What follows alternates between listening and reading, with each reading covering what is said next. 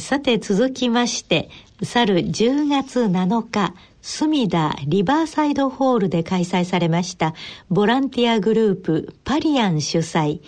一人暮らしでも最後まで安心して家で過ごすにはと題した公開講演会での第一部。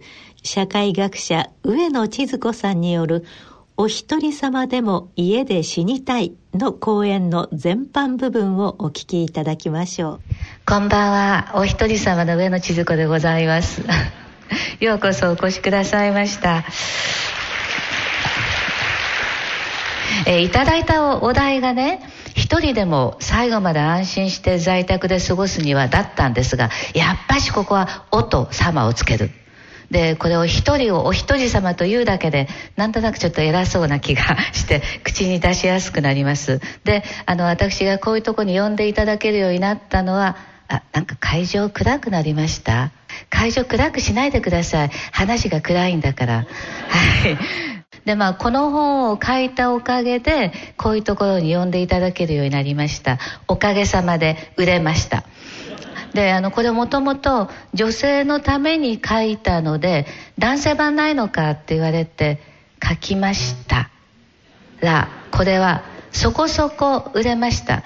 で、70代男性読者の方からお手紙いただきましてね、えー、いいこと書いてありました。私は長い間、上野千鶴子は男の敵だと思ってきましたが、この本を読んで認識を改めましたって。おかげさまで。で、まあその後、順調に私も加齢いたしまして、同世代の訃報を聞くようになってまいりました。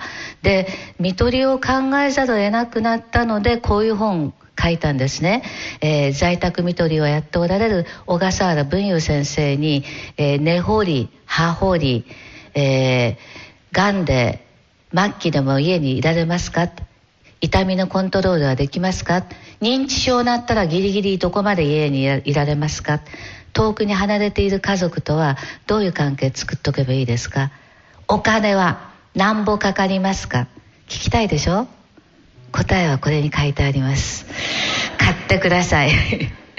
で、まあだけど在宅支えるのは医者だけじゃありません。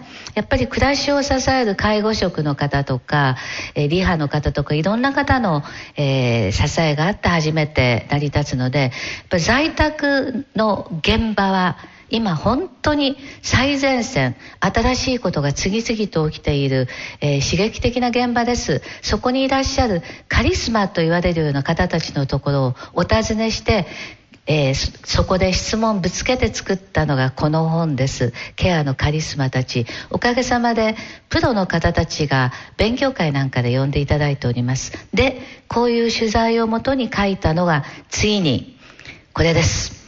えー、お一人様の最後、これで三部作完結編。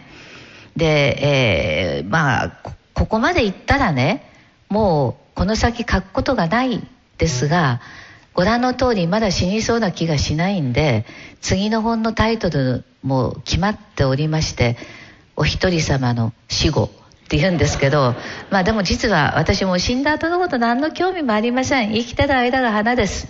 で、えー、ご覧いただきたいのはですね、最初にこの本、老後を書いてから、えー、最後を書くまで、この3部作が完結するまで8年かかってんですね。私が介護の研究を始めたのは2000年ちょうど介護保険ができた年です。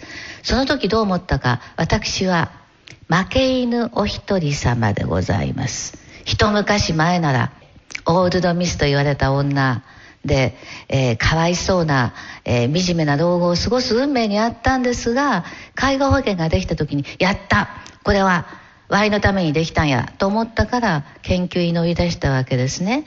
で、それで、まあ、本をこう3冊出してこの8年間に何が変わったかというと、驚くべきことに、私のような立場のお一人様、それは本当は人口学的な少数派だったはずなのに、私の同年齢では私のようなあの戸籍の綺麗なお一人様は3%しかおりません。みんなご結婚なさったんでね。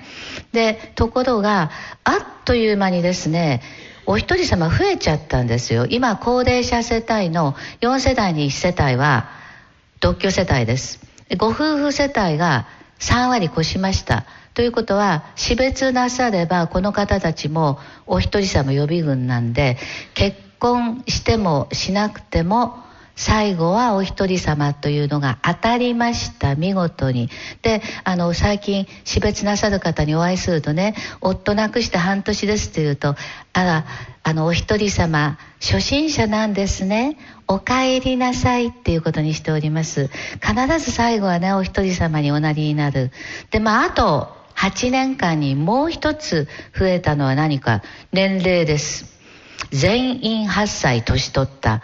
で、えー、今私は団塊世代なんですがね団塊世代はまとめて前期高齢者になっております。これが、えー、あと、まあ、2025年になるとまとめて全員後期高齢者になる。後期高齢者になると要介護認定率が跳ね上がる。それから認知症発症率が跳ね上がる。でこの年寄りがどこで増えるかは分かっております。都市部です。もうあの地方は高齢化の山を越したって言われておりまして、えー、これから年寄りの絶対数は減っていきます。でこの人たちはこの人たちはいずれは必ず死亡率100%です。で何年に何人が死ぬかってシミュレーション、まあ、簡単にできておりましてね。じゃあこの人たちどこで死んでもらおうかという今まあ日本人の死に場所ですね。これが病院が8割。で在宅がちょっと増えて13%施設がちょっと増えて6%最近は施設にお入りになる時に、えー、このまま在室のままでお見取りをしてよろしいでしょうかっていうそういう、えー、意思確認を、えー、入居の時になさるようになりましたね。で、まあ、ただだけど日本人が病院で死ぬようになったのは最近のことです。病院死と在宅死がちょうど入れ替わった。1976年。で市の病院化ってのが始まったんですね。でここのとこちょっとね本当に面白いことが起きてるのは日本人の死に方が変わったで、えー、これはねここのとこね約20年ぐらい、えー、医者が書いた本をちょっと集めてみたんですね。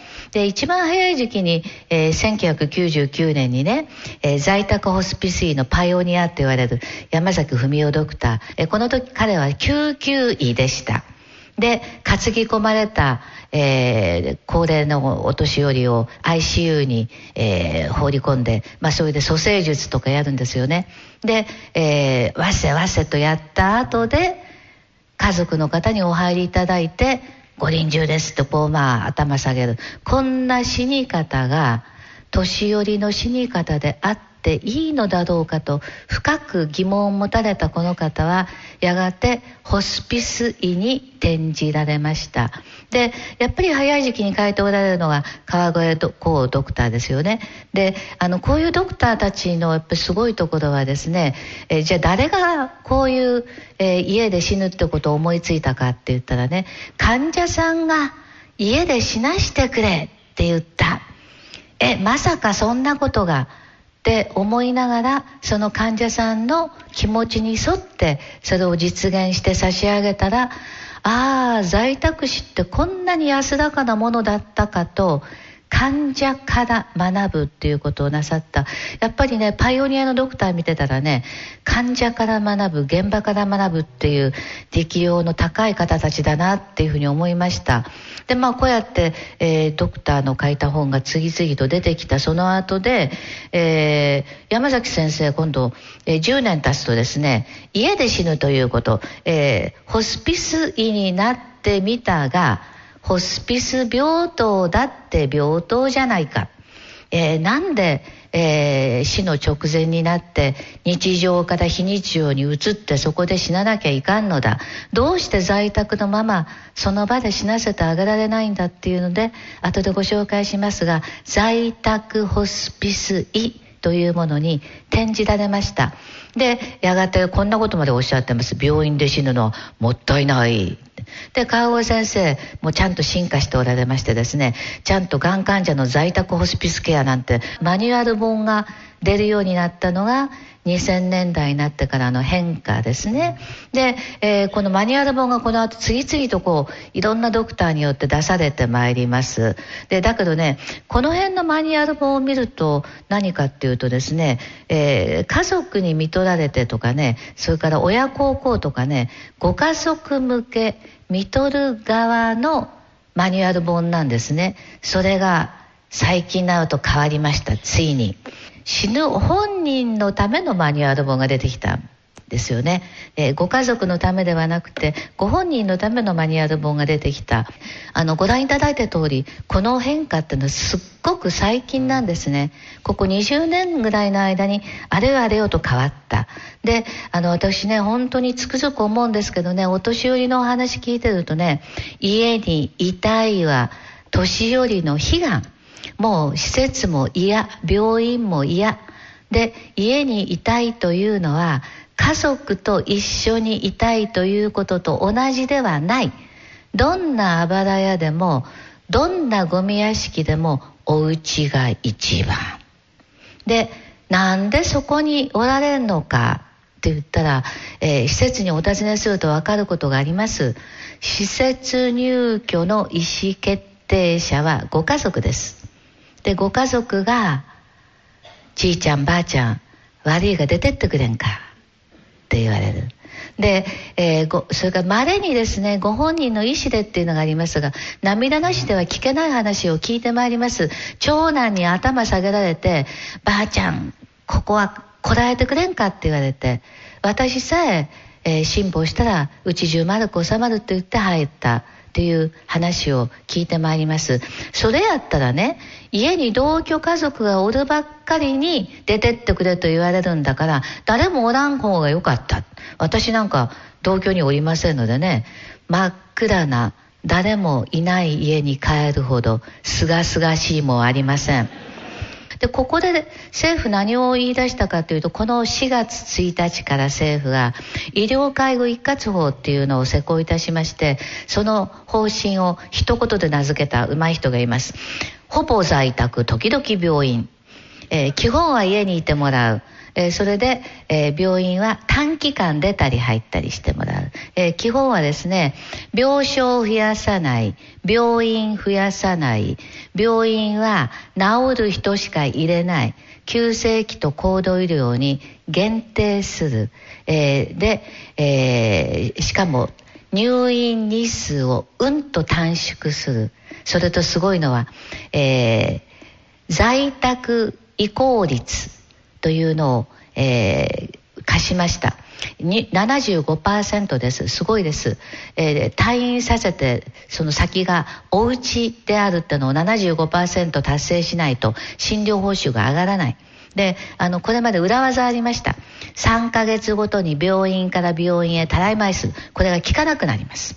えー、ですから今ですね、この在宅復帰率75%を達成するために、えー、病院は在宅移行室とかね、えー、地域連携室とかに大変力を入れているはずです。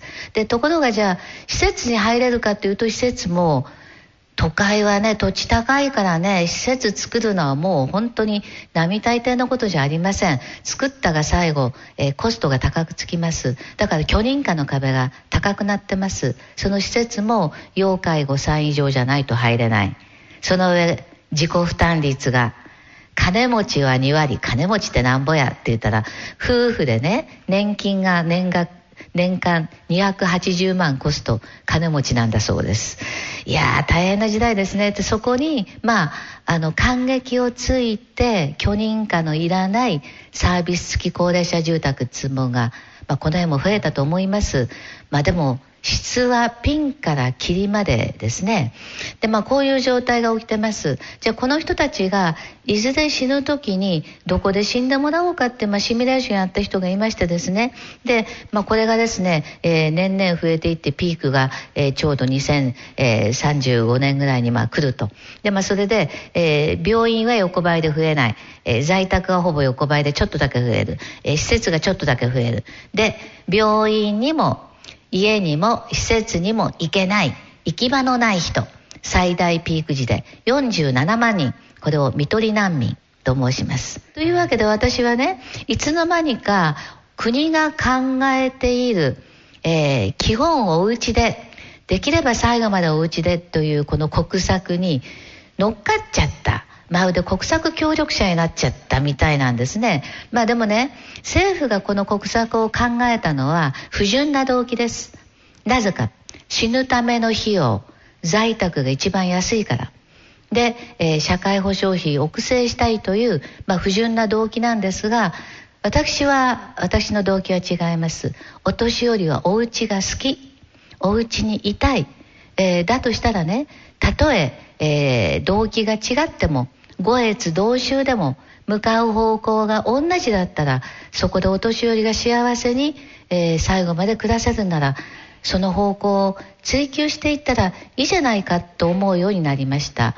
で、お家に家族がいるかっていうとですね、まあ、ここのとこ家族介護の現場が本当に急速にこれも変わりまして、この前、高齢社会を良くする女性の会の、えー、代表の樋口恵子さんとお会いしておりましたら、あの、樋口さんこうおっしゃいました。介護力としての嫁は今や絶滅危惧種です。もう、もう嫁は当てになりません。と、まあ、こうなると、問いはこういうふうになります。えー、家族介護を期待できない独居のお一人様の在宅を支えることができれば最後まで家にいられるはずです。で、えー、それがなぜできないのかというと実はね日本のお年寄りの持ち家率結構高いんですよね。65歳以上の世帯主の方の持ち家率85%。で、えー、お年を召すと女の方のねえー、自分名義の不動産があるという方も増えてまいりました。この前ちょっと調べてみたら6割ぐらい、えー、なのに自分名義の家からさえ出されるのは同居家族がいるばっかりに出てってくれと言われる。じゃあ同居家族おらんかったらどうか。独居のお年寄り増えてますが独居のお年寄りもいつの間にかいなくなっちゃうのは別居しておられるご家族が安心だからという理由で施設に入れられる。じゃあ一体その安心は誰の安心なんやろうか？ご本人の安心なんだろうか？ご家族の安心なんだろうか？と思います。となると私はねお家はある。おまけに余ってます。住宅余り。首都圏でも11%全国平均13%です。なんでこれ以上サービス付き高齢者住宅たら施設作らんとあかんのやろなっていうふうに思うんですね。えー、それやったら今いるお家家賃払わんでもいいお家をそのまんま、えー、介護の場にしたらいいじゃないか。そこにご家族がいないことを前提でサービスを配達してもらえばいいじゃないか。で暮らしを支える基本の木、えー、これは食べて出して清潔を保つ。これを三大介護と言います。食事介護排泄介護入浴介護。この3つさえ支えてもらえば最後の最後まで死の前日にご自宅でお風呂にお入れして翌日見送ったっていう実践やっておられる方がちゃんとこの世にいらっしゃるということを見てまいりました。で現場の先生方にお家で死ぬための条件は何ですか？って聞いてきました。おっしゃいました。ご本人の強い意志です。あともう一つやっぱり同居家族がいないとねとおっしゃいました。それから地域に利用可能な医療介護資源があること。あとちょっとのお金とおっしゃいました。で、えー、じゃあやっぱり家族のいない私には家で死ぬという選択肢はないのかと思いましたが、え、なかなか在宅死が増えない理由は抵抗勢力があることが分かってます。その1はご家族。こんな状態で家に置いとけん。それからその2、病院しか知らない医者。こんな状態で家に帰せない。それから、施設の作りすぎ。順番待ちしてたら簡単に入ったから、一人で頑張って家にいようという年寄りがいなくなる。それから、あとちょっとのお金ないのかというとですね、これも分かりました。調べてみて。抵抗勢力はご家族です。で、年寄りの年金も資産も子供が管理していて使わない使わせない。でそうするとですね、えー、在宅一人死は可能かという、えー、この問いを立ててみるとできるという手応えを得ました。これはですね、えー、今えー、定時巡回随時対応型短時間訪問介護15分から20分です。私現場を訪ねてヘルパーさんの後くっついて歩いてます、えー、夜中のえー、介護に、えー、あのおむつ交換におばあちゃまのお家に行ってで合鍵持っておお家に入って、えー、おむつ交換してで周りを片付けてさっと出る15分です。もうこれで十分。で病院にいようが施設にいようが、えべったり誰かが24時間はべってくれるわけじゃない。何時間かおきに「上野さんどうですか?」って来てくれるだけ。それを1日3回とか、えー、10末期になったら5回とか来てもらって「上野さんどうですか?」上野さん上野さん。上野さんあらお返事がないわ。あら息していらっしゃらないわ。あらまだぬくいけどという死に方嫌ですか？頼もしいちゃんとこうやって、えー、あの首打った方がいらっしゃいましたね。私この前ね、えー、この話某所でやったんです。皆さん死ぬ時に子や孫に自分の死のとこの周りを囲んでいてほしいですか？って言ったらね会場の女の方たちがみんな一斉にとおっしゃいました。で皆さん死ぬ時に誰かに定年行っててほしいですか？うんとおっしゃいました。で、えー、この話をドクターにするとね、えー、まあ死ぬ時はねもう昏睡状態だから手握っててもらってても誰の手か分かりませんとかね、えー、握っててもらえるかどうかそんなもん分からない。周りに誰かいたって誰か分からない。それからなんかね死ぬ時はエンドルフィンという脳内麻薬が出るから幸せな気分でいけますとか。いやまあよく言うよね。あんた死んだこともないのになんでそこまで分かるのって、まあ、思うんですがまあでもあの看取りの医者は在宅の死は本当に皆さん穏やかなお顔をなさるので、えー、きっとお苦しみがないのだっていうふうに言っておられます。で、えー、そこに、えー、医者と看護職が、えー、20時間対応で入る。で、大事なのは看護職です。あの、ナースにうまく使われる医者。えー、あのナースっていうのは医者の指示書がないと動けないんですけどねあの医者に指示書を書くように指示するナースに使われる医者が良い医者だという方もおられまして、えー、それからこの前、えー、鹿児島でそういうドクターたちのお集まりに行ってまいりましたらこれからはナースの言うことをよく聞く気立ての良い医者を育てようという こういうことも言っておられる方がいらっしゃいました。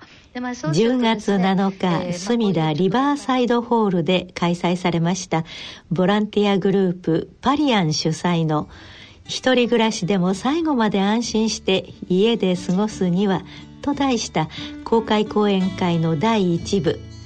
社会学者の上野千鶴子さんによるお一人様でも家で死にたいの全般部分をお聞きいただきました。この続きは2週後の11月11日の放送でお送りいたします。野村ちょっと気になるお金の話。今回は平均余命です。お父さん最近高齢化の話題が多いけど私とお父さんはあとどのくらい生きるのかしら。厚生労働省の平成25年会員生命表によると、60歳の平均余命は男性で23.14歳、女性で28.47歳だそうだよ。そんなに長いんですか？そうなると健康や介護も心配だし、お金も結構かかるんじゃないですかね。仮に我々夫婦があと23年一緒に過ごすとなると、ゆとりある老後生活を送るために必要なお金はなんとざっと1億円。驚いてる場合じゃないでしょ。早く今から準備しなさい。お金に関するご相談は、お近くの野村証券へどうぞ。それ野村に来てみよう。大人のための大人のラジオ。回の大人のラジオはいかがでしたでしょうか？番組では皆様からのご意見ご感想をお待ちいたしております。郵便の方は郵便番号105-8565ラジオ日経大人のラジオ係。郵便番号105-8565ラジオ日経大人のラジオ係までお寄せください。また番組ホームページの右の欄にございます。番組宛てメール送信欄をクリックいただき送信いただくこともできます。それではそろそろお時間となりました。今回のお相手は私大宮時子でお送りいたしました。大人のための大人のラジオ。この番組は野村証券ほか各社の提供でお送りしました。